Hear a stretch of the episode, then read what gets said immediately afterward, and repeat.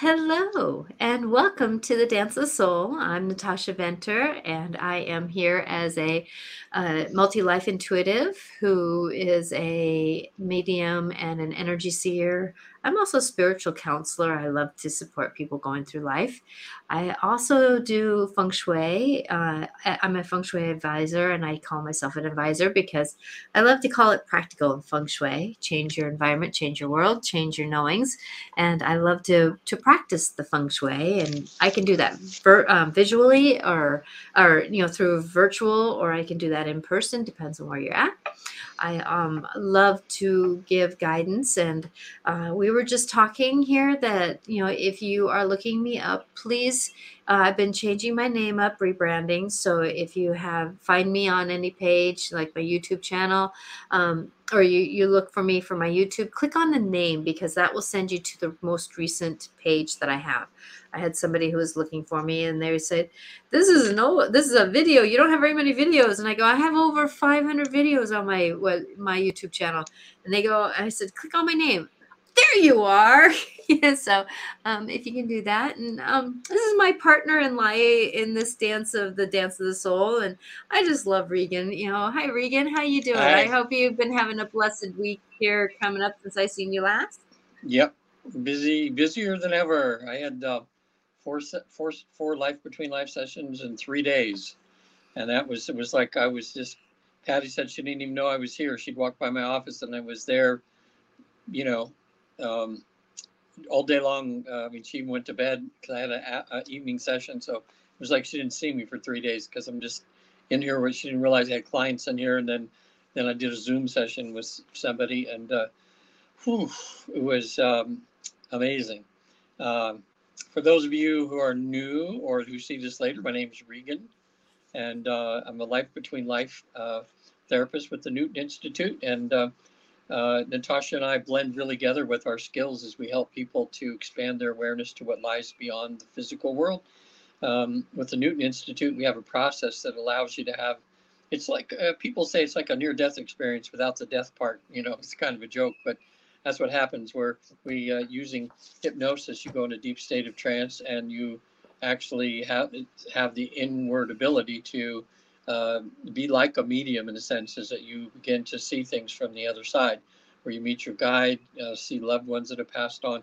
Actually, go before counsel that'll answer any pre-prepared questions you have about your life to find out what your mission is, what you hope to learn, and so forth. It's there's so much more to it than that. We've been doing this with uh, about seventy thousand people so far. So um, that's uh, what we do. Uh, a lot of my clients see Natasha afterwards. Um, because uh, sometimes they get so much information, they're trying to process it all. And uh, a session with Natasha helps you kind of clear things a little bit and focus, because you end, it it changes your life, you know. It's like you're going down a different road now. And, um, you know, it, it's just a beautiful thing that we do. And today, Natasha, you, you can tell us, uh, you know, the, the subject about love today, right? Yes, I was so, actually asked, I was actually asked by... Um, I'm going to call it the universe of love. You know, there was a couple of, um, of guides, you know, the angels kind of came in last night and I was asking what, what should we talk about tomorrow? And they said, I want you to talk about love because yeah. love has been a confusing conversation for many because we, we come from the humanness of what we perceive love to be. Yeah. When you're on the other side and those who have had the near-death experience has really talked about this new divine love that they're mm-hmm. feeling.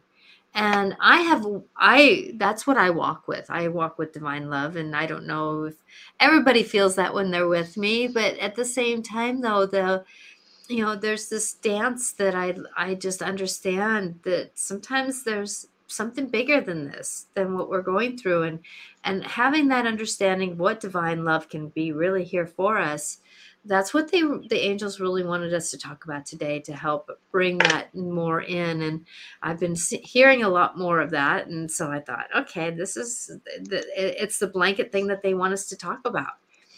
Yeah. So. And, and I mean, we could, basically we talk about, you know, love is, every show we have is about love, but you know, uh, that seems to be the theme uh, lately too, because um, Patty and I just went to, um, we just went to, um, we drove, oh gosh, almost four hours one way, and then went to, it was a four hour, we were there for a seminar for five hours, drove four hours back. But that's how important wow. it was to go see.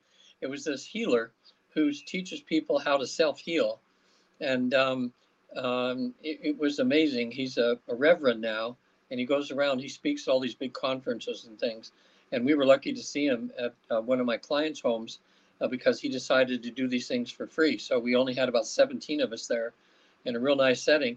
And he was one that he had cancer of the face and everything, where they had to pretty much take his nose off and and reconstruct his face and everything. And you'd never know by um, uh, by looking at him. And uh, he talks about how he did it through just loving himself, you know, and he was talking about that love is is is just all there is, you know, and and um, reminded me of a lot of things you do, Natasha, and that you've been teaching me about loving the different parts of your body. Like he said, when the surgeon says, well, I got to cut your nose off and I got to do this, he said, okay. He didn't ever complain. He didn't ever what, and he did it all without any um, any painkillers or anything afterwards. Wow. All he did was just, he just says, I love you, face, you know, I love you, face, and the healing I'm receiving and whatever. And there was a woman there that testified this, and they took pictures of him, of his face, and it almost reconstructed itself in uh, less than two months. And wow. The doctor said it would take years. And he said he just watched it. It was almost in fast motion, how his face all came back together. You can hardly see, just very, uh, I think he's had seventeen different surgeries at all, but you can't, you can't tell, but if you really look, you can see a few small scars, and the doctors can't even believe it. But he just, he says he, um, he just does it with love. And then he showed us a few of the self-healing techniques, which was great, that I can uh, use in my product, how you channel the, the white light coming through yourself to others. And, and, um, and then he went around to each of us, and he would touch us like this with that. And then he would whisper something individual to each of us in there as he was bringing white light in. Um, you know, to kind of show us uh, how he did it. But he ended up about a half an hour discourse just on love, you know, and it was so cool, you know, about how you have to love every part of yourself, you know, uh, mm-hmm. love you as soul, but then love this physical body too, and every part of it.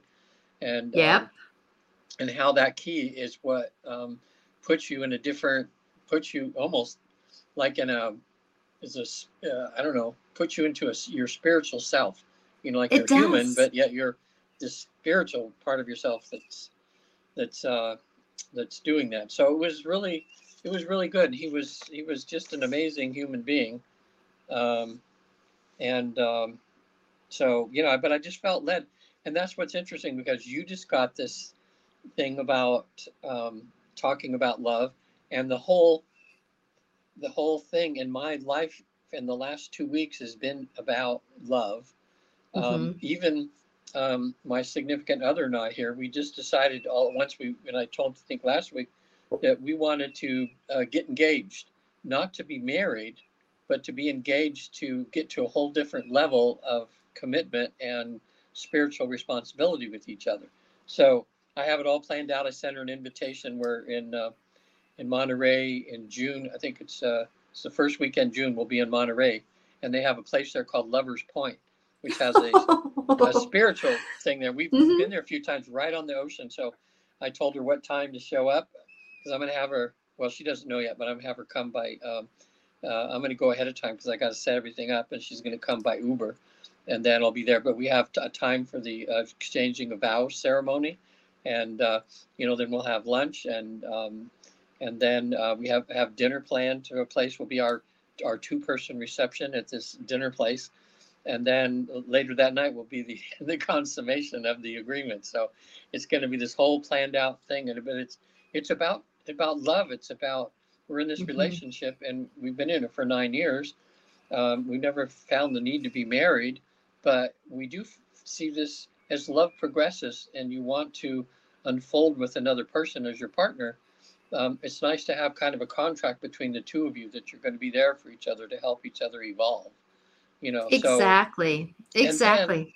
Here's what's weird. Last night, just out of the blue, she says, I think we need to go see this movie. It's not a movie we would even go to normally, but she said, let's just go. I think we need to go. So we went there, and it's this um, movie about book club with the four older women. Yes. Who, you know, that this is their. Yeah, I've heard movie. of it. Yes. Yeah. And so uh, it's all about uh, Jane Fonda um, is going to be married. So her friends, they take her on a bachelorette thing over to Europe. And uh, on the bachelor party, they over there to get their on the bachelor excursion to do it in Italy. So it's beautiful. You get to see Italy, but they get her dressed there and everything. And they surprised her that he's coming over there to marry her. So they're doing the ceremony, and and he's got the ring in his hand, and and um, and she's talking about how much she loves him and everything like this, and just loves him and loves him. But she says, "I can't marry you." And then he says. He says, I knew that, you know, so he wrote this thing. He says, I knew you were going to do that. I knew you were going to say you can't love me because you've always wanted your freedom. You didn't want the, the ring to symbolize that you're in some kind of cage or anything like that. So he reads this whole thing about he can't see life without her, that she's the most beautiful person he ever met, and he wants to be here for the rest of his life. So he gets on his knees and says, will you please not marry me? And and and so we looked at each other, and she started crying. I, Patty and I, I'm crying. She's crying. I think, why were we led to go see this movie this week? Yeah, out of all things that we normally even wouldn't go to. So exactly, we can see how we've opened ourselves to love here, and so now with the connections from the other side, they're put, they're filling in all the things we need to do to get to that point. You know, we need to get to that point, and I yeah. can tell you that I witnessed that journey. I'm going to call it a journey. And there was two times in my life, and hi, Ward. Um, Ward said hi. Um, oh, there's Ward again. Hi, Ward. Yeah, hi, Ward. Uh, that I I really witnessed this um, inner growth of love for me twice. The first time was after my mom passed away of Lou Gehrig's disease, and I, it was shortly after my dad passed away. So I had, you know, two new kids, um, and. You know, my mom with Lou Gehrig's disease, and, you know, it was just one of those, I'm going to call it the year that you flip your life over three or four times in one year and, and you just go forward type thing. Yeah. And I was struggling with love. I was really struggling with, I couldn't even be a mom. I couldn't be a wife. I couldn't be, I didn't know who I was. And so I had to figure out how to start loving through my depression. And that's where a lot of people, I think, get stuck is, is that, you know, if they're depressed, how can you love, right? Well, I know for me that I had to practice, and I started loving my little pinky on my toe, on my mm-hmm. foot, you know, my little toe. And I just said, okay, I love you. Thank you for balancing me. You know, I know that you don't get very much acknowledgement, but I just appreciate you. Thank you. And then I started looking at my other toes, and thank you for that. And, you know, this was not necessarily a day and night decision that I was making, but this was a process. And it took me um, probably a good month, month and a half to get through to even get up my legs, you know, because I was struggling so much with self-love, because I knew that I couldn't love my heart. I couldn't love my mind. I couldn't love where I was at. I, you know, I was going through that year after grief, and it was just so overwhelming. And at the same time, my husband wasn't doing well with his alcoholism. And so there was just a lot going on. And so in order to focus on something that was physical, I would physically fit. I would start really getting into, oh, knee, look how you bend. Oh, I can feel the ligaments in you mm. bending and twisting. And every time I move you, thank you very much for doing that for me. You know, so that was one time where I was really getting into, um, you know, the uh, going forward. And, you know, this was over, you know, let's see, my four year, my, my oldest was four at that time, and now turning thirty. So it's been a couple years that I've practiced this self-love, right? Yeah. Um, that, um, and then the next time was, and I can tell you that I've done this love thing several times in my life, but then the next big moment that I was unearthing was a time when my husband got sober. And I was really loving this moment of change, but I, I was showing him, I was reflecting to him what love was, because him being the alcoholic, starting drinking at twelve, thirteen, fourteen years old, he never really, really felt those years of stretching and pulling of what love was, because he always had, even though he had girlfriends, he always had something between him and them. You know, there was this, the drugs, the alcohol, you know, the pot, the alcohol mm-hmm. and that. Because there was always something between him and that. And now that he was getting sober, he had to figure out what love was. And, and sometimes, you know, I would come up to him and I would just put a hand on his chest and I'd said, I love you. And I wasn't talking to the man. I was talking to the emotion of, holy frickin' frack, you know, what's happening to me? You yeah. know, or that inner child, the, you know, the, the boy that, that was, you know, fourteen years old trying to figure out how to be, because the last time he knew anything was, you know, when he was drinking. Right. Yeah. And so I would just put my hand on him, or there's times where I would go up to him and put my arms around him, and, and he'd look down at me, cause he's six foot and I'm five foot, look down at me. And he'd say, you're not letting go, are you? I said, nope. And then pretty soon, he would put his arms around me. After about uh, doing that for a year, I would say that I would walk up to him and he'd open his arms and put his arms around me mm-hmm. within that year, because of the fact that I allowed him to be vulnerable.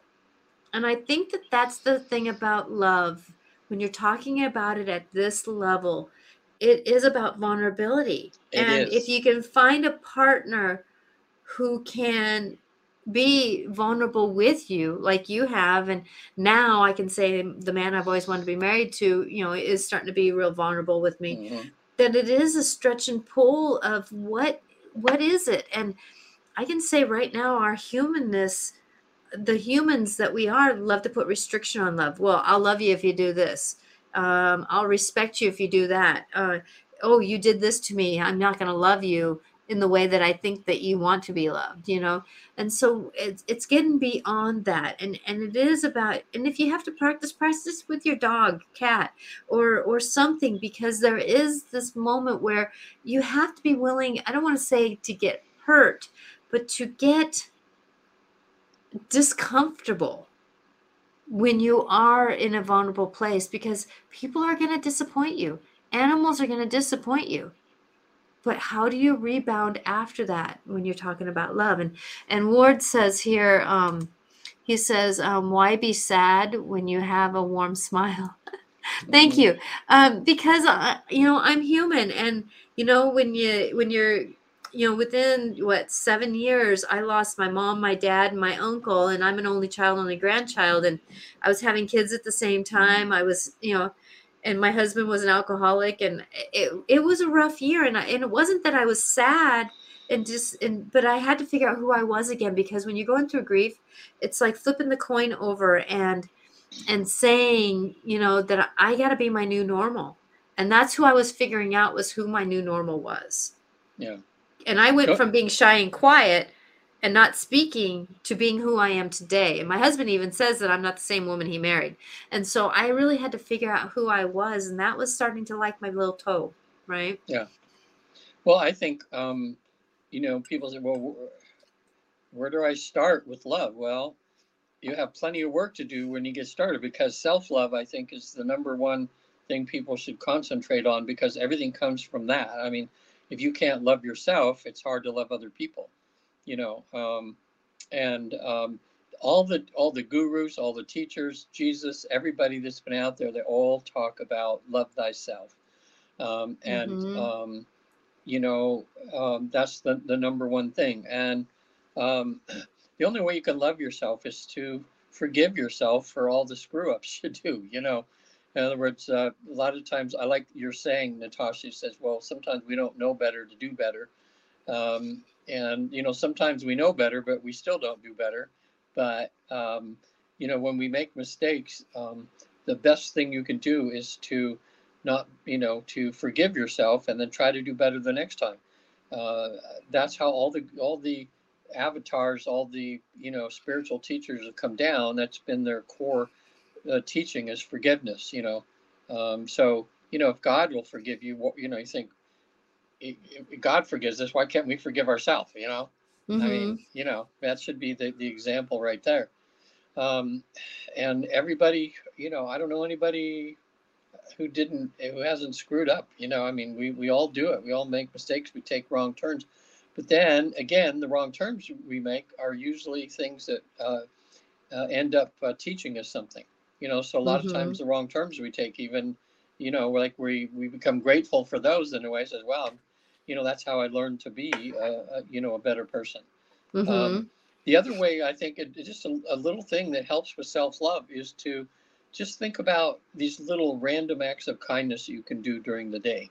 Um, that's a form of self-love, because as you're giving to others, it kind of comes back to you, you know, to to uh, to help you, to uplift you, you know. So you can just pick up a piece of trash that's not yours. You know, someone dropped on the street or something and put it in the trash, and and and um, you know, you, you'll feel good. You know, you know, smile at a clerk who, you know, who's not smiling because they're just they're being like a robot at the counter, and you know, like this, and just, you know, look them in the eye and say, hey, thank you very much. You're doing a good job. Something like that. Be surprised uh, how um, appreciative uh, people are, you know, that are working when they hear someone that, that you know, acknowledges that they're alive, that they're present, you know. Um, tell the person, people you're with, that you love them every time you see them, you know. Tell your dog. But again, like we're talking about, part of loving yourself is loving every part of yourself. You know, your emotional, your physical, and your spiritual part of yourself, you know. Mm-hmm. So, um, you know, just get to it and, and start loving everything, and just see how much better you feel um, about yourself, you know, when you um, begin some sort of practice that way. Um, but there's different kinds of love, like you were ta- we were talking about before we came on the air. Um, right, Natasha? I mean, there's, there's a certain love you have for children, um, you know, your spouse, for co-workers, you know, um, you know, love is comes in many different forms, and we express it in many different ways um, to the people that are around us. Mm-hmm. You know, and and that's that's the thing, is people always say, you know, like instead of saying, you know, my heart breaks for you, I'll say, I'll send you my love, you know, because of the fact that we all have these different things that are happening with us. But you know, I can say that I love someone because they're human. You know, I don't know you from, from day one, but I can say that I love you because you're human. You are alive. You are worthy. I love, you know, a snail. You know, I was having on the phone with a friend today, and a snail was, you know, I had like seven snails right in front of me, you know, and I know they're eating my, you know, plants and stuff like that. And I'm like going, how do I kill something that I want to love? You know? Right. I'm like, I do that. Yeah. You know, and, and, you know, they're snails. Right. But it's that, um, hi Veronica, that, you know, it, it's one of those things. So I say, I love you because you are human. Now I can say that, uh, you know, like maybe a friend, I'll love them a little differently. And then my kids, I love them differently. And, and, but they're all in the same bucket of love, but there's just a different layer of, of enlightenment that I have with each one. And then, you know, I love my husband and I love myself. You know, there's these different layers of enlightenment. You know, the people that are cash register, or the, you know, someone at the checkouts um, area, I love them differently than I may love a kid at the, stu- at the school, right? So how do you love? It's, it's not necessarily that you have to have everybody on the same level, but you can have the same basis of love for everyone. You know, yeah. where that where does that love come from? It comes from compassion. It comes from understanding that, hey, we're all human. It comes from that vulnerability of saying that, you know, you know, I'm not perfect. Why should anybody else be perfect? And and it, yeah. and I wouldn't say that that you you can have that divine love and still have a little bit of judgment. But the thing is, so check in. Where does it come from? You know, does it come out of spite and and anger, or does it come out of of passion and understanding and and saying, you know, I don't like what that person's doing, you know? And that's okay, because, you know, like I was saying with you earlier, that love does have boundaries. You know, love does have boundaries. It does have restrictions. It's not necessarily, though, that it has restrictions of, I can't love you because you didn't put the dishes away, you know? It's yeah. about, I'm going to have boundaries, and I'm going to have a little bit of tough love.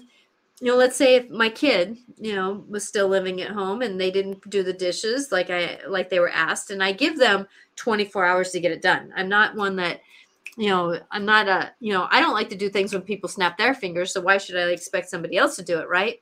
So I give them twenty-four hours, and if it doesn't happen in twenty-four hours, well, there's a boundary. I don't love you any less. I don't respect you any less. Yeah, you know, respect is a little dance there. But, you know, as if you don't respect me, it's hard to respect other people, right? And so, yeah. you know, what what do we do with that? But I still love, and it might have to have a little tough love, right? Uh, you know, so how do we negotiate this when we have these dances around us of relationships and and situations and and this kind of thing? And um, Ward said something earlier, and I'm I'm trying to wrap my head around it, so I haven't posted it yet. So maybe Regan, you can read it. No. Okay. If we were to say that you and I do not exist, but know each other because our thoughts consist. Consist. I wonder if maybe because our thoughts uh, exist or consist. Would you still recognize me when I no longer see?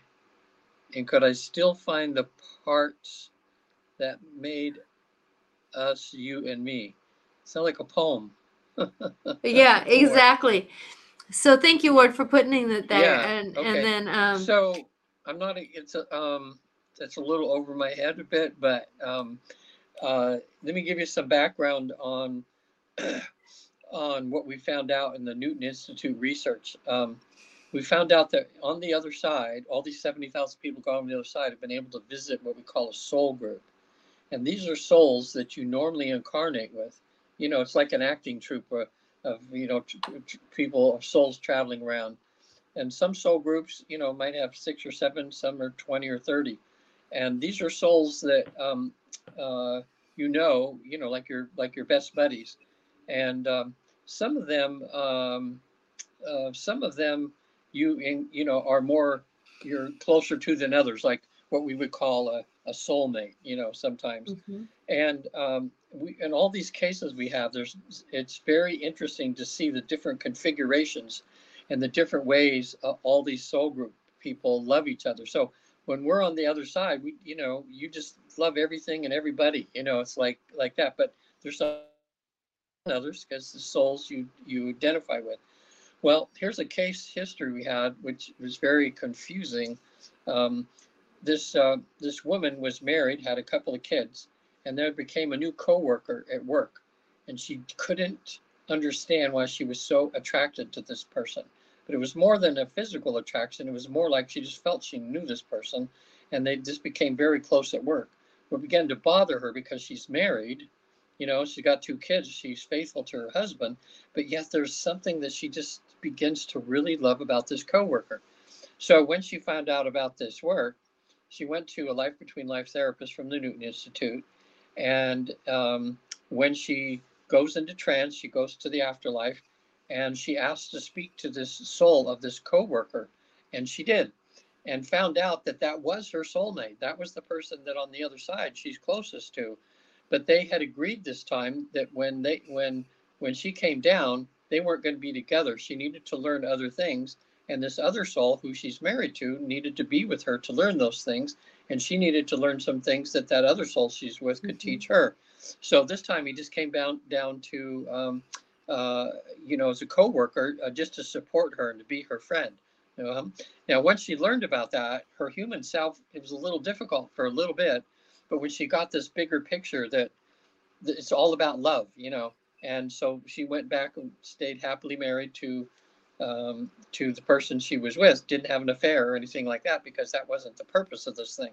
But that she felt that love, you know, so, so she still loved her coworker, but she didn't act out on it in a way that you would be when you were like married or something, just stayed close to him in a spiritual level, you know, so.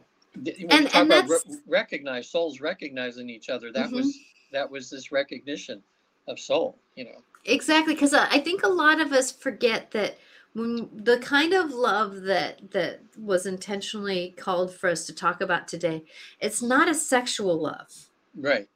It's not a sexual, but yet there's a lot of times where that love. Thank you for that story, Regan, because this is this is a conversation we need to have. Yeah. Because it, it, it's not when you're talking about the this love of another being, that it's not a sexual love, even though sexual love can be added to it. Yeah. But this is a love of. of compassion and understanding for someone. I have a couple people that it's in my life, and actually um, there was another couple that came over to my house, and and I was talking with her, and and and and the gentleman was talking to my husband, and and he, and the gentleman was saying, you know, whenever I'm around Natasha, it's like seeing my sister. It's like seeing someone I just I I can't get an, an, enough of, because I just I'm I love her so much. You know, and, and I feel the same way with him. I, it's like we hug each other, and it's like, and I'm grateful my husband understands yeah. this, or he trusts me enough to understand this process. And and there's another person that, that actually is in, in the opposite sex. And when I'm with him, there's no sexual feelings, with, but it's like talking with my brother. It's that yeah. soul brother. It's that soul calling. It's that, and, and I can sit down and, and, and people who w- would watch us, you know, could get the impression that we're having an affair, because there's so much yeah. energy being passed around us. Hi, Paula. Um, the, the, you know, it, it, the, you know, it is that, that feel, that, that energy, but it, there's nothing that is going beyond.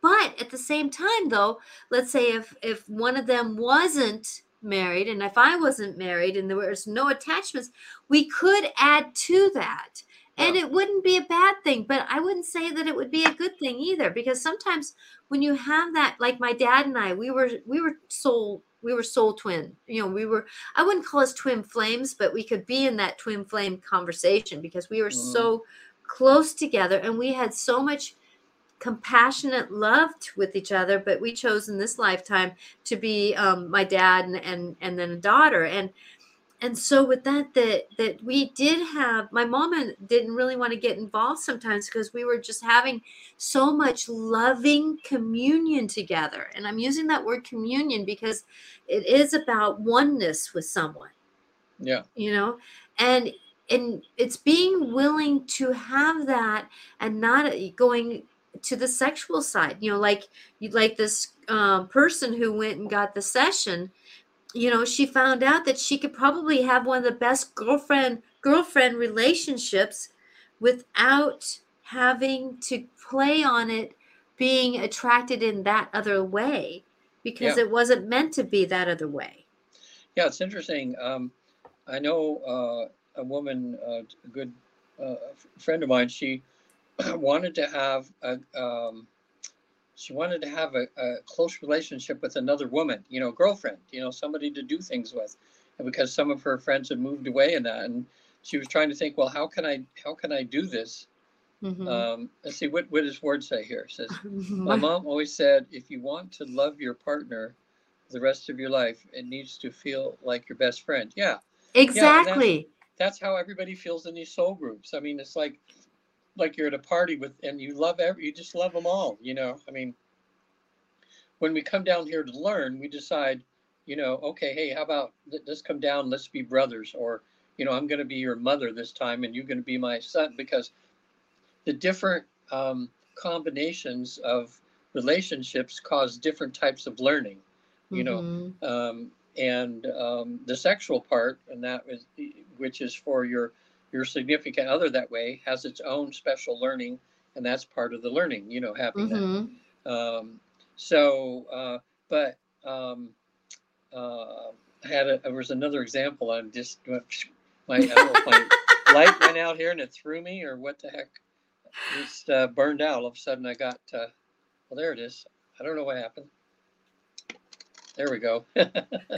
You know, so um, now, I have an, a, a personal example of something that happened uh, to me, which was a big, huge learning experience. I was between marriages, and I met this woman who was, we just, from the moment we met, and for six months we were together, we just had the most fun time. I mean, it was, it, everything we did, it was just like, it was playful and fun and everything. But we came to a point after about six months, we kind of looked at each other and said, this isn't going anywhere, is it? You know, like, we're not going to get married, or it's going to be that kind of thing. And it would confuse both of us. I had planned to, so we decided to kind of break up that way, with like thinking that we were going to be like, you know, she was going to be my next love interest or something, you know, that way.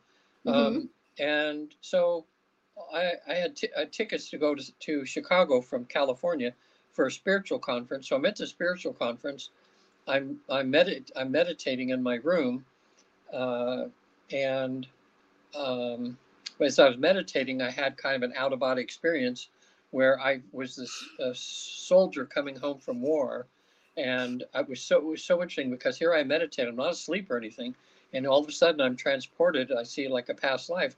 I'm coming home as a soldier, and I'm rushing home. I see my house is on fire. There's a big pile of hay, and I see my wife with face down there. She's got red hair. I turned her over, and I there was this redheaded woman, and I went, "Oh my God, that's my sister in this lifetime." It was the strangest feeling, but you'd almost have to have been there and experience what I did to realize that it was a true thing. Mm-hmm. And then here's this little girl running up to me, like a three, four-year-old little girl, and I grabbed her, and I just held her. And as I grabbed her, I went, "Oh my gosh, this is Kathy in this lifetime, who was that woman I was with for six months. And I realized that that love I had for her was just a soul love. It wasn't uh-huh. like a, a sexual, going to be my wife love, but it was this pure and just as important, you know, having the love of a child, you know, and that somehow in this lifetime she had come and and just to help me in a sense to get through this period between, you know, divorcing and between when I would meet my next significant other. And she was there for me. And I realized, and I hadn't seen her in twenty-eight years. And I looked her up uh, two weeks ago, and I found her and called her, and she was happy to talk to me because she had, we hadn't talked like twenty-eight years. And I had to tell her, I said, "We're getting older now. And I just wanted to tell you how important it was that you were in my life and how you helped me to get to where I am today by being there and being this like loving friend." It felt like we were like two kids in the neighborhood, a boy and a girl, and they grow up just in the neighborhood, and they'd be like like Forrest Gump mm-hmm. kind of thing, you know. And it was just this this love of uh, of another soul. So that was a big lesson to me about the different kinds of love and how powerful each kind of love can be. It is. Know, it is. It shows up in your life. Ex- and it, exactly. And Paula says here that um, you plan your relationship that way. You know, you can play your kind of like a soul contract. You know, yeah. and and I would say that a soul contract is a little bit different than love of a soul being with another loved soul being. Um, because a contract, like my husband and I, we had a soul contract we had to work out. Now that meant tough love. Yeah. It meant a lot of tough love. It meant, you know, I've had other soul contracts that come in, and they are loving beings to teach me that tough love, teach me my yeah. experiences, my lessons. Now, when we're talking about love, how can you help your contractual, your soul contract with someone? The love that you have for something or someone can help support the change. Now, what I can say is, is that like with my husband, I'm using this as an example, is, is that we had a soul contract that we had to finish up in our last, um, in, in the, this first part. So when my husband decided to get sober, we ended that contract, and oh. we were able to start a new contract. Oh. So That's now awesome. We are walking a new contract that we are going to continue if we so choose in other lifetimes, because we are we are stretching and pulling and negotiating our contract. But what did I what did we do to create this new soul work together was that we figured out more love. We were we're stretching and pulling the love conversation. You know, You know, when you're an alcoholic, you like to control, you like to, you know, you like to live in the more negative side. You, you know, you, you have these dances. And so how do I, how did I heal that? By holding the, the path that we were on with love and compassion. Now, I had boundaries, you know, I didn't have restrictions, but I had boundaries. And, and, you know, with that, and, and there's a difference between restriction and boundaries. Now, restriction mm-hmm. would be is, is that I'm going to love you if, if only if you do this and this and this and this. Yeah. But my boundary was, is that, honey, this is not comfortable for me. I don't like this. We need to change this. This is an old pattern, and we need to change this. Now yeah. that's a boundary, not a restriction, you know, uh, now, I'm going to say there's a little bit of a restriction, because if he started drinking again, I would have to think about, are we going to stay married, right? Because yeah. I didn't like that person. I don't want to go back there. So that yeah. might be a restriction in his mind that he has. But, you know, really, do I have it? It, it it's a cause and effect. If if he does start drinking, I'm not going to restrict him not to. That's his choice, right? Well, yeah. And, and part of self-love is setting boundaries.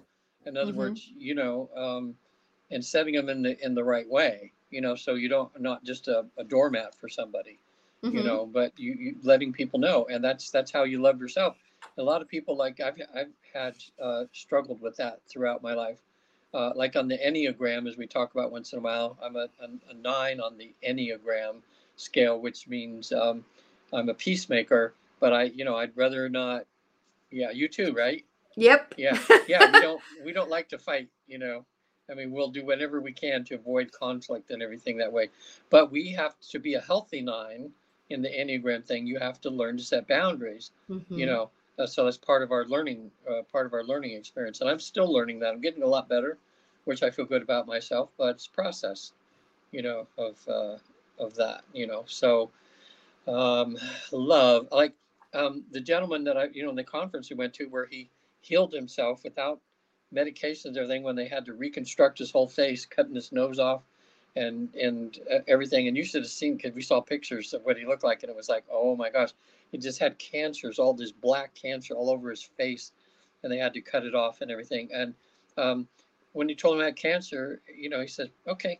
And he started loving the cancer, you know, I love you, cancer, you know, boom, you know, you're here to teach me something, you know, boom, boom, boom, you know. And it's just, It's he's had seven uh, heart attacks, you know, in his life. And he just says, you know, people can't believe you just like, well, you know, thank you, heart attack, you know, boom, boom, here I am. And he's still, you know, he's almost seventy. I think he's seventy-eight years old now. And he's been helping so many people. They just, you know, they can't believe he just has such this loving attitude, even though he's been through some horrendous mm-hmm. things in his life, you know. Um And that's the whole thing. It's like every every every conflict we have, we're going to learn something if we're open to it.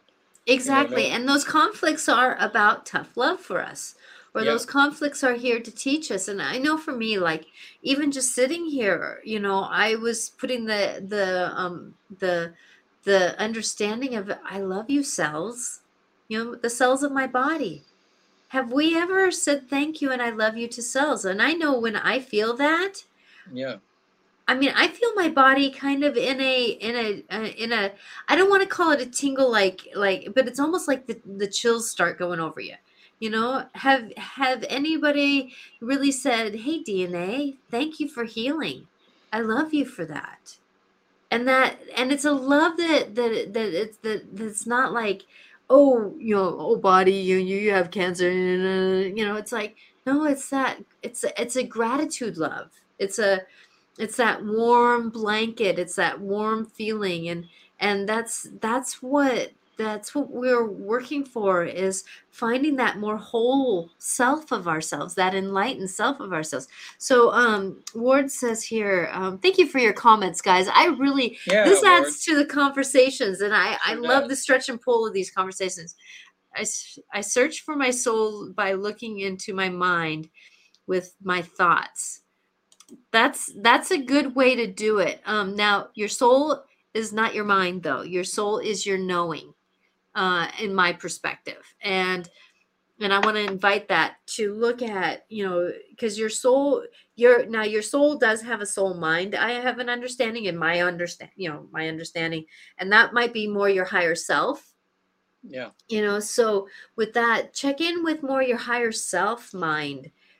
Check in with that that higher mind, because the the mind here, the mind that's in the physical body, if that's what you're talking about, that that can be pretty limiting on its concepts. Um, I've been lucky with my mind; it's been willing to work with my concepts. That's why I can move from one dimension to the other real easily, because my mind's willing to do it.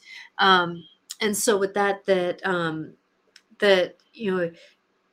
It is, because your your thoughts are your emotions, and your thoughts are your your you know, who are your thoughts? I'm going to invite that, you know, who are your thoughts? So I would go up to your your higher self to yeah. get more of an understanding of what your soul is asking you to do. And uh, in these sessions, these life between life sessions that I do with clients, they actually uh, come can come face to face with their higher self. Mm-hmm. Um, sometimes they blend and they start talking about the self in third person, and I'll say, am I talking to so-and-so's higher self? And they go, yeah. And I go, wow, cool, you know? And all of a sudden they're talking to the person who's in trance now. Their higher self is talking to the person in trance, giving them advice on what they should be doing. And sometimes they're mm-hmm. talking about, if you weren't so stubborn, you know, you'd be able to do this. It's just, it's like, it's the craziest thing. um, so, I love it. Um, what I did when I, when, when I had this last week, when I had one of my clients, they were merged with their higher self, and I could tell I was talking to higher self. And I says, can you um, separate yourself for the moment so that my client in the now time can actually look at her higher self, just to see what you, you know, what her higher self looks like. And all of a sudden they were separated, and she was describing all these purples and blues and mm-hmm. oranges and, um, and that of, of the, uh, of the higher self. Um, and then, um, you know, it, the higher self, this other part of us, because see in this, what we've learned in this research is that when you decide to be you, you don't put all of yourself in the physical body. You keep about half of it home. So there's always your higher self, or there's always a part of each of us that's there. So in these sessions, you actually get to come face to face with that other part of yourself. And so what I do sometimes with my clients, I, I have them walk into the, their higher self then, and just feel how it feels to be whole, you know, like all wise and all healing and everything like that. And my clients say, oh my gosh, it's the most beautiful feeling. And it's just so exciting to blend with that other part of yourself for a few moments, you know, um, over there. So, um, yeah, it's, it really this, this does. Higher, this, yeah, it's so, it's, you know, we've pretty much proven it now, because we've had seventy thousand people experience it. So that's pretty much telling you that, yep, we have our, we have our higher selves. And what's beautiful too, is you, you can talk to the higher selves of people that are still alive in your life. So in other words, if you're have some issues with a friend or your, your significant other or something, you talk to the higher selves over there and find out what's going on. And most of the time, well, here's an example. To, this married couple was having a lot of trouble. She was thinking about divorcing. She talks to the higher self of her husband over there, and he says, whoa, wait a minute. He says, our contract was to come down, that I was going to come down and be a difficult husband for, with you. I love you so much that I'm going to come down. I'm going to challenge you up and down in every way possible, because you need to learn patience and forgiveness. And so, wow, she realized that, you know, because some people think, some people think when they go down and meet their soulmate, it's going to be all fun and giggles. Uh, exactly. No, but, not all but, the time. Right. But when you're, when you're in your higher selves there and you go, hey, what can we learn by me going down and me challenging you on these things, and you, you know, we having to work on the relationship so that we can really learn, you know. And I think what's beautiful, Natasha, is what you talked about you and your husband now. And as I think with Patty and I now, we're, we're taking, we're going to another level now, you know, like mm-hmm. re reestablishing with these, you know, commitment to each other. And what was so beautiful with this whole love thing, as we talked about today, it's the first time in my life I've equally shared with someone that is in tandem with me in this process of of seeing these God sightings from the other side, ah, you know, yes. as a partner. It's like, like, did you see that? It's like you see a U F O and you look over at your partner. Did you see that? And you and you both saw it together, you know, rather it. than one saying, no, I don't see it. You know, you crazy, you know, you know, kind of thing. So, yeah. Um, yeah. So love, it's just so good about talking about love today, because, um, you know, just self-love, love, you know, um, love, some love, people love. who don't have, you know, people in their lives, um, have pets like their dogs or cats or something.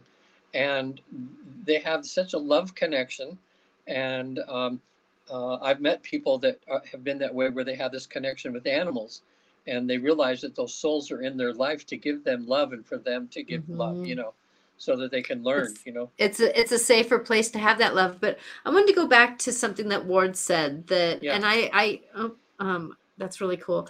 Um, that I can actually, um, uh, that, um, that he was saying that I actually think my thoughts make me who I am, but that's my feeling. And I can honor that one hundred percent, because the thoughts are who we are, but we're more than our thoughts. Yeah. It's the, it's your upper, it's your higher level of awareness in that, that gives the mind the thoughts, and then the thoughts come through. I mean, that's, we're in this physical vehicle here, right? Exactly. And it's a bigger conversation than this moment. And yeah. so we're just giving a highlight of of these thoughts. It's not necessarily that we're trying to dishonor you for that. I mean, oh, it, yeah. it's totally, I think he's right and I'm on. glad that you, yeah, I think that you should have your own truths, and, and thank you for that, because this is just a perception and, and a perspectives that we're giving you that to hopefully more well round everybody. And I want to make that disclosure, but you know, cause our thoughts, I, I am, my personality is my thoughts.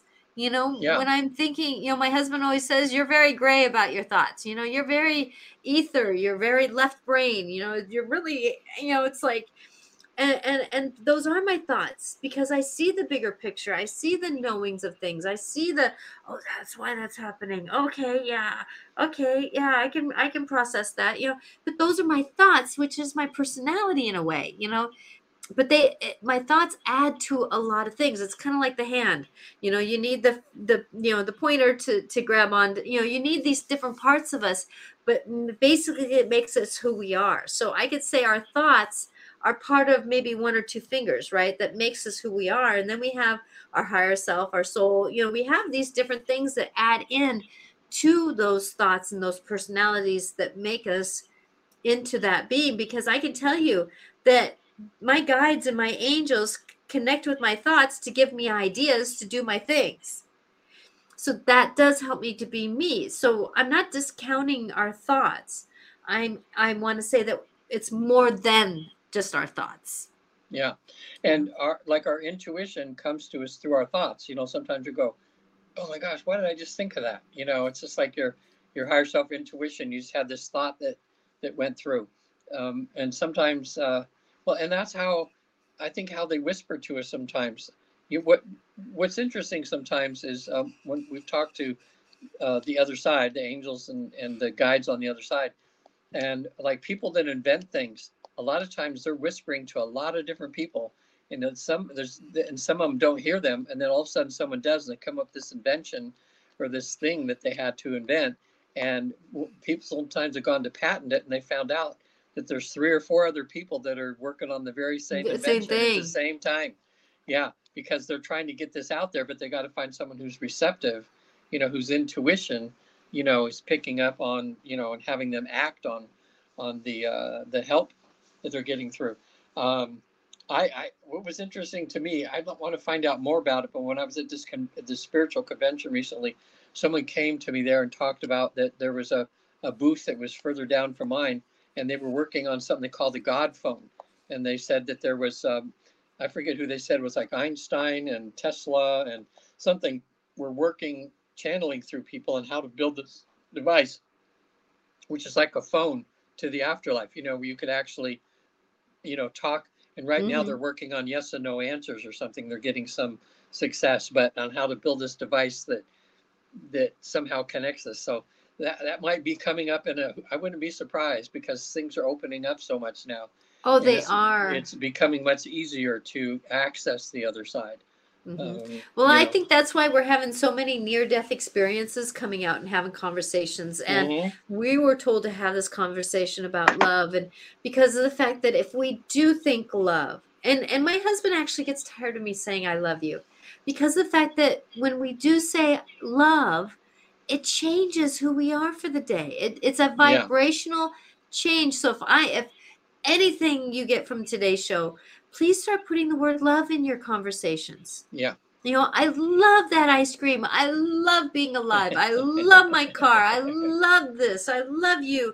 I love driving down the highway. I love, you know, it's not necessarily that you have to be in, in um, understanding of it. You know, it doesn't mean that you have to, Yeah, you know, yeah, love is part of like, but at the same time, though, you know, try saying to yourself, I love you, cells. You know, I love you, water. You know, try swirling water. I love you, water. I love you, drink. Start yeah, it, changing the energy that's around you, and it yeah. will amaze.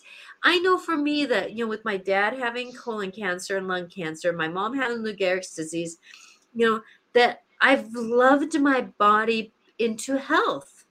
You know, now I'm going to tell you that, you know, probably when I'm one hundred years old, I can look back and say, see, I did it. Mm-hmm. You know, but at the same time, though, right now, I have an understanding. Love is healing my body because I go into my colon, my colon and into my digestive system, and I actually send love through through those my tubes of my digestive yeah. system. You know, and and doing that work. But I work with divine love, and actually I asked Mother Mary and Jesus to come along for the ride with me energetically, to send that love with me, because sometimes if we don't know that ourselves in the humanness, because we've had so much life trauma, or we've had, you know, um, misunderstanding what love was through people, you know, that sometimes it's hard to um, know how to do love. And that's where, you know, practice it by reaching out to someone else. If you have a dog that really loves you, ask them to to practice loving with you. Um, uh, let's yeah. see, what what did Ward say? He, he said a lot. Regan, can you read that for me, please? Okay. Imagine I know someone. Okay, it's small on my screen here. It says, oh, sorry about that. Imagine I know someone you don't know about. That means that this person exists in my thoughts. I can imagine and think about him. But you were never, but you never knew him, so he is not in your thoughts, because you don't know about his existence. He can't be in, in your world until you see or hear him, and you can think about him with your thoughts. Well, that's kind of it's interesting because, yeah, I mean that's why each of us, each of us, uh, all these billions of souls that are here now. There's there's there's billions of. Um, Uh, you know, like nobody has the same consciousness in a sense, because mm-hmm. everybody has different experience. We all know different people. We all know things that, that, you know, each of us could, could teach each other, because we know things they don't know and they know things we don't know, you know, um, and that. So, um, yeah, some people, I mean, you can get all these esoteric thoughts like, you know, you know, walking and if a tree falls in the forest, is there a sound? Because there's nobody there to hear it, you know, mm-hmm. those kind of things. The the Buddhists used to call those cones, I think, like cones or something, where they would they would give these like puzzles, you know, and it would be uh, it would be like that, and they would give them to their students to think about things that don't seem to make any sense, but somehow they seem to make sense, you know, kind of things. Mm-hmm. uh, that way. Exactly, so, and and we don't know until we know. And we yeah. don't, you know, we can't be where we don't, we, you know, but I can also say, though, that when I send love around this world, I get the understanding that there's a lot of things that I don't know about. Yeah. And I even oh, send boy. love to those, because that's where I say a lot of times, what I see and unsee, what I know and unknow, what I, you know, what I don't know, you know, what I hear and don't hear, when I, um, when I, think and I don't think, you know, it's like I, I try to incorporate the things I do and the things I don't in the work that I do, because it is about including all when I send love out, you know, and my love is like Reiki. I send Reiki through the world, you know, I send love out through, you know, places. I don't send my heart. I don't send my knowledge. I, I well, I do send my knowledge, but I send, you know, but I send my, I send love. But when I do send love to someone, let's say, like um, on the radio show yesterday, there was a woman who, sadly, her husband, it's me, uh, committed suicide not not even a month ago. Yeah. He was in so much pain. And she called up on the radio station. I'm on um, Mark the Norwalks uh, on the third Sunday of every month. And she called up, and, and I I held love for her. I and I sent her love, but I didn't. I sent her my love, but I also sent the divine love to her, and and actually that divine love didn't even come through me; it went straight to her, right? Yeah. And the house angels sent love, and so really, you know, we until it's on our radar, we don't necessarily know, but we can send what we what we would like to those that we do know, and and actually. We can do it to people we don't know, right? So, um, okay, so he also added to, um, yes, indeed, I mean this by an opinion, and my truth I explain, I share my wisdom is to the others to accept it and believe.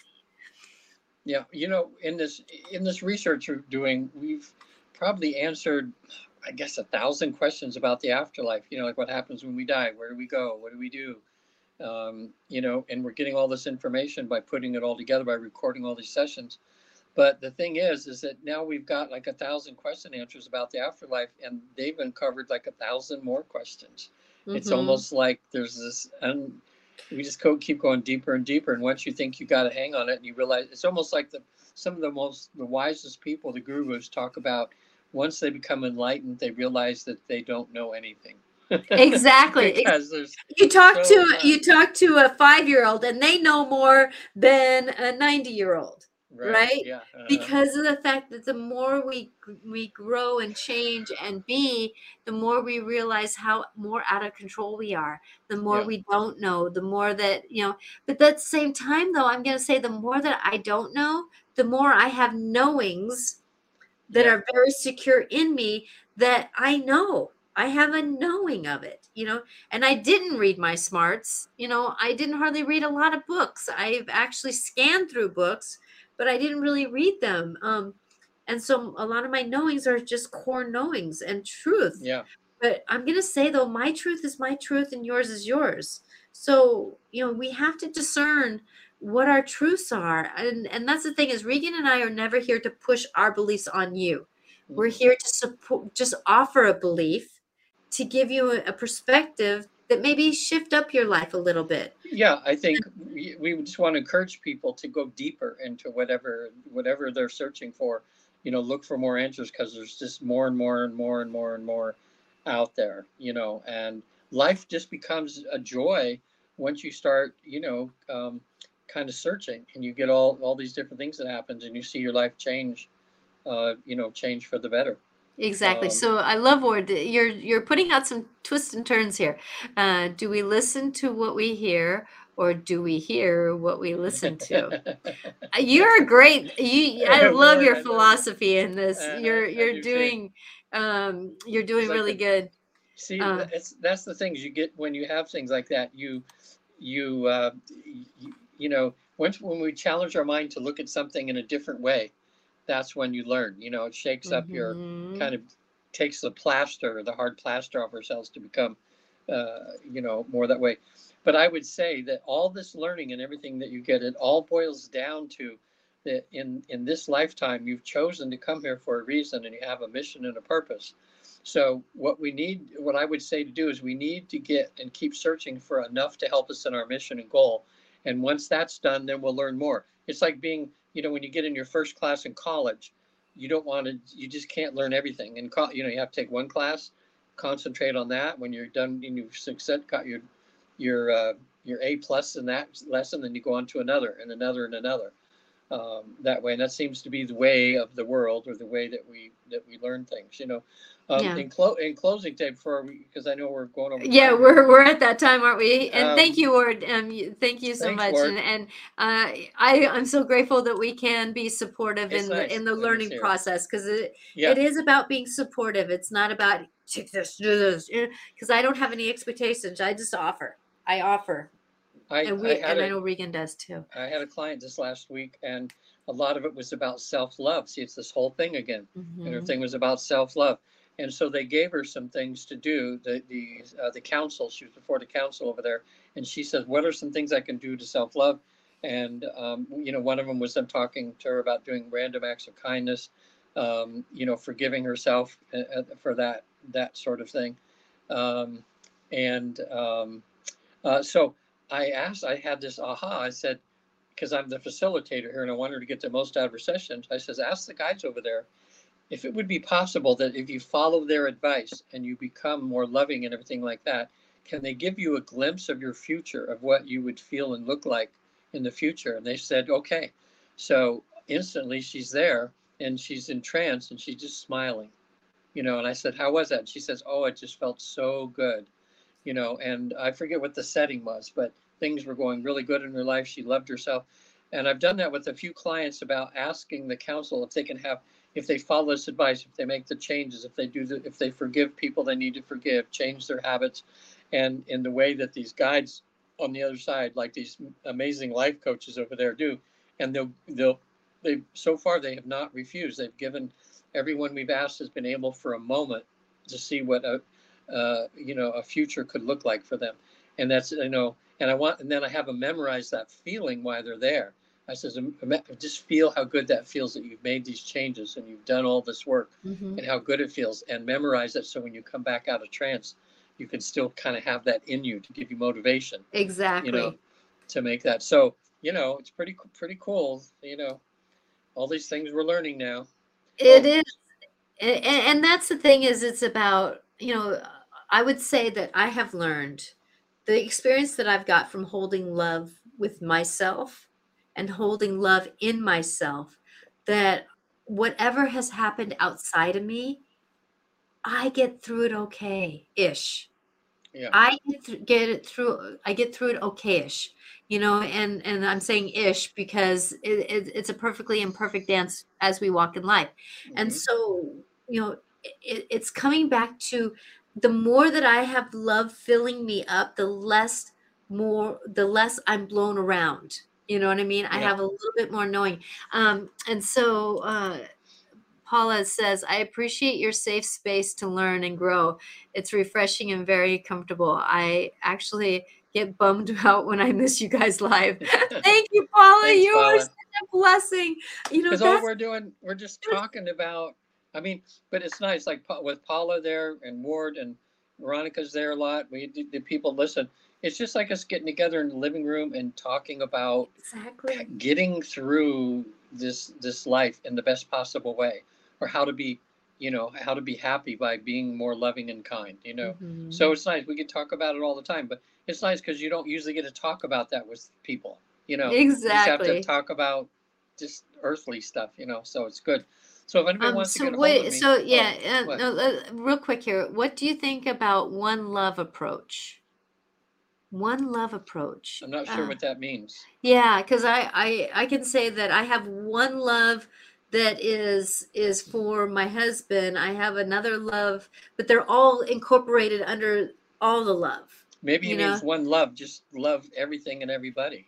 I I can say that that's that um, would be um, melancholy. It would be a little bit of a of a um, because you know someone who you know maybe is an angel that comes down and and and is you know totally. I can say that I lo- I have compassionate love for everyone. And then I add a little bit more on of a different human love towards my husband, you know, where I can have more of a, a husband-wife relationship with him, right? And yeah. So there's a little bit more added on. So I have, I would say, one love for everyone around the world. But then I have a little bit different, like then I have a little bit of salt and pepper on for my kids that are different for each of my kids. Yeah. Right. And then I have a little bit of love.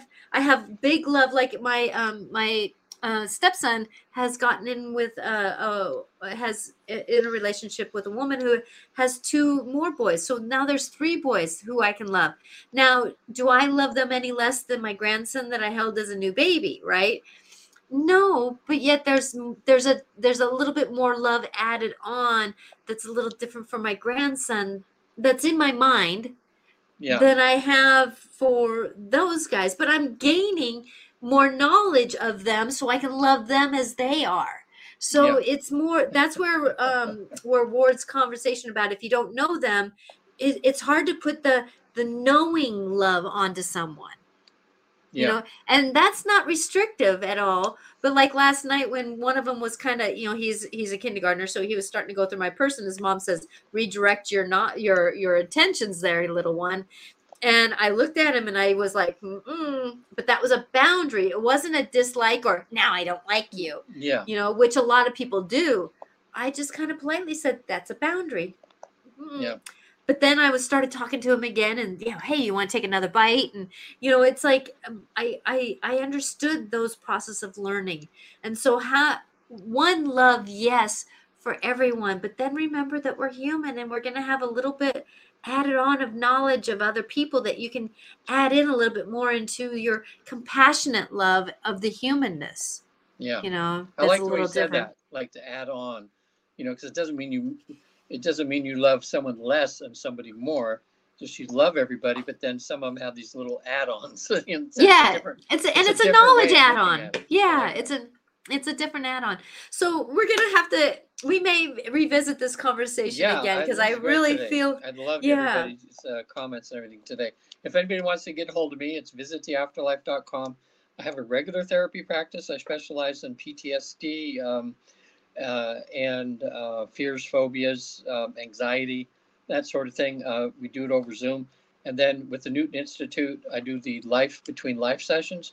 Sometimes they're five hours long, sometimes six hours. We're uh, in a deep state of trance. You get to go to the other side, and um, and we find out everybody's got a little God switch in them when you get to a real deep state of uh, of uh, trance, which is the same feeling is it's the same feeling as what you feel when just the second before you fall asleep, when you get really, really relaxed. That's all that it is. And I keep you in that state, so you're able to transcend this world and um, kind of go to the next and have have a ball. But there's all kinds of things that you can do, uh, and, you know, that way. And we do it on Zoom even. I did it, one this uh, for someone in uh, someone that's about eight hundred miles away this week. And for the first time, I was able to record record the video and audio on Zoom, and um, and be able to send them the the video of it so they can actually see themselves going through the process.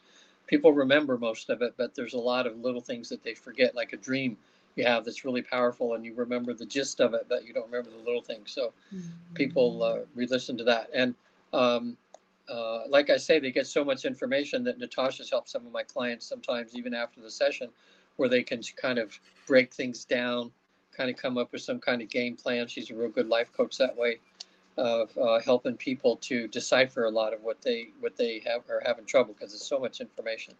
But, it is, uh, and, and and it's beyond sometimes our understanding of knowing that we've learned yet, and so sometimes we need a bridge that helps us to cross over yeah. into that new knowing. And and I'm grateful to be a, I was called a bridge by Mother Mary, by the way. yeah. yeah, one thing I realized too now is just how many people Mother Mary's working with, you oh. know, right? Uh, Mother Mary is working with so many, because Jesus and Michael. And... yeah, when one person said, "Well, I, I, Mother Mary, I work with Mother Mary," and then I hear another person work with her, and I go, "No, you can't be, because this other person's working with Mother Mary."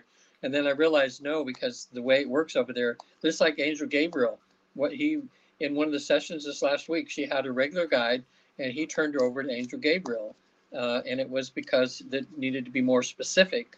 It was like Angel Gabriel's, you know. Um, In uh, he was able to help my client better than this other guy, you know. So that was interesting, and had him describe to him what he looked like and all that. And, mm-hmm. and then he says, "Well, Angel Gabriel may appear different to different people, but he'll appear in a way that uh, you know that that doesn't scare you or doesn't, you know. I mean, in a way that's acceptable to you, you know.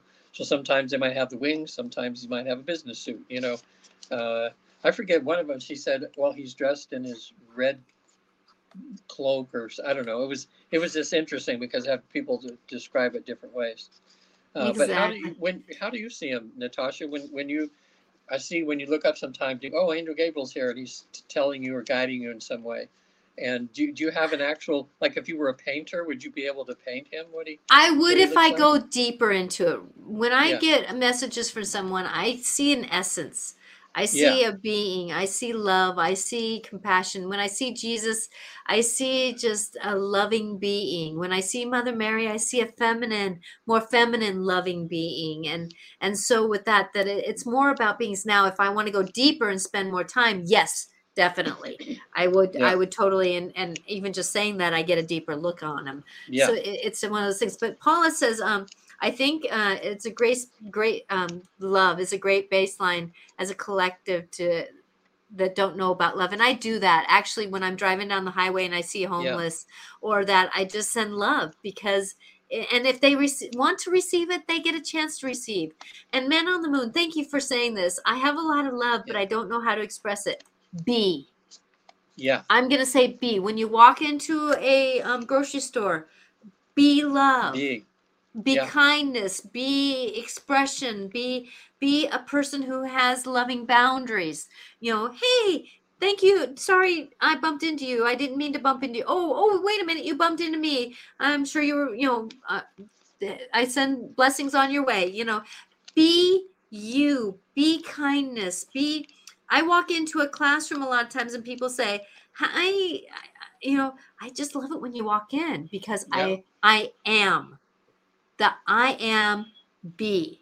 So if yeah. that gives you any idea, it's not about pushing your love onto somebody. Right. They have to be willing to receive it.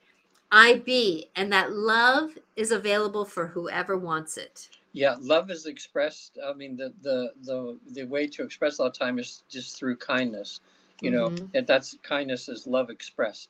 So even if it's just, you know, picking up a piece of trash someone dropped, or smiling at someone that you see, um, or not even smiling, but walking by somebody and inwardly just saying, I love you, I love you, I love you, I love you. That's a great exercise. And that energy, I mean, if you if you were watching energies, if you were passing someone and you did that, you'd see a little love ball, as I call it, like a love snowball, mm-hmm. and making them better that way. And it can be done. It can be done even as you got, if you're praying or you're in, in meditation, whatever, and you just think about that, sending the people you have and just saying, you know, I love you, Mom. I love you, Dad. You know, inwardly, you know, uh, I love you. And then, and then again, seeing yourself, I love you, self, you know, kind of yeah. thing like that. So yeah, well, that's I- a way to express it.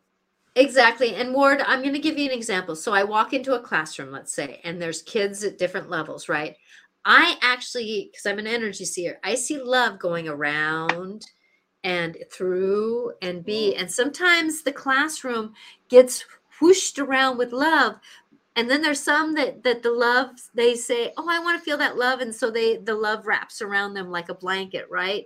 And then there's oh. some that, that it just goes, whoop, wait a minute, they're in the wrong place for love right now because they're maybe throwing a fit or getting angry or something like that. Oh. And it's opposite. So I see the love actually going around them. So it's never for me to push me on to people. Yeah. They have to be willing to receive. And so I just offer. I just offer by being love when I walk in. So um, hard to accept, um, hard to accept it, to receive it, right? Yeah. Um, and and yeah. that's the thing is, is that it, when we push th- our things on other people, mm, mm, not not for me. That's discernment, and I that's the way I run my intuitive work too. Is a that it's like unless you're willing to do the work, you know, or want to come for a session. You know, you know, or or yeah. be here and, and, and listen and, and receive a truth that if you want to have it, you can have it. You know what I mean?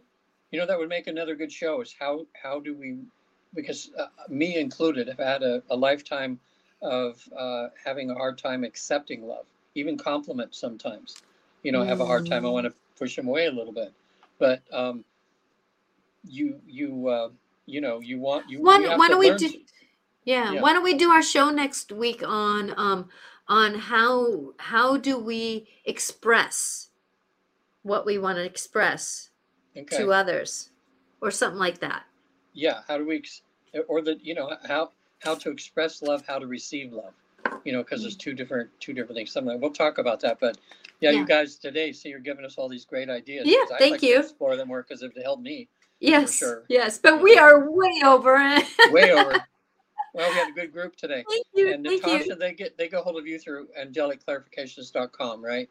Angelic if they want to have a have a session. Exactly. And I would love to support you through my spiritual counseling, through understanding the stretch and pull of being human and that that, you know, coming out of depression to finding ourselves, coming out of coming through grief and, and going through there and, and getting a perspective. And, and like I was sitting down with someone this weekend on a, um in a in an intuitive fair that I was at, and he sat down and says, I got something and it'll probably surprise you. And I go, I don't get surprised. Yeah. I have knowings that are beyond what people what I can say. So with that that that um and I have a blanket that that spreads pretty thick on my knowings. So with that, that I love to work with you because I, I understand a lot of oddity that people other think is odd. And I'm just thinking that's just normal. So, so blessings to you all. You can reach me at angelic clarifications dot com. We are here on Monday and um, Wednesdays. Wednesdays, I'm get back again on with Life Clarifications with Natasha. And I'm really not sure what I'm going to talk about yet. Uh, I haven't gotten the download yet. So yeah. I will, I'm getting one, but yet I'm not going to say it right now. So with that, the Mondays and Wednesdays, we will back here um, Monday at four o'clock Pacific time on my YouTube channel, Natasha Venter, and yep. um, and then on my Facebook channel, Natasha Venter A C. Uh, both of them are A C. Sorry about that. Natasha Venter A C.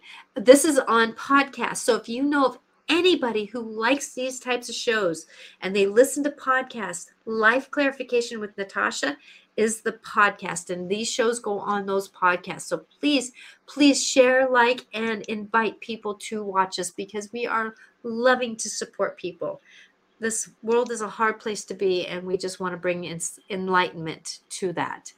And we're on Spotify and everything like that. So blessed be to you, and please like, share, and follow. And um, we will see you on Wednesday at four o'clock Pacific time, and or next Monday Pacific time.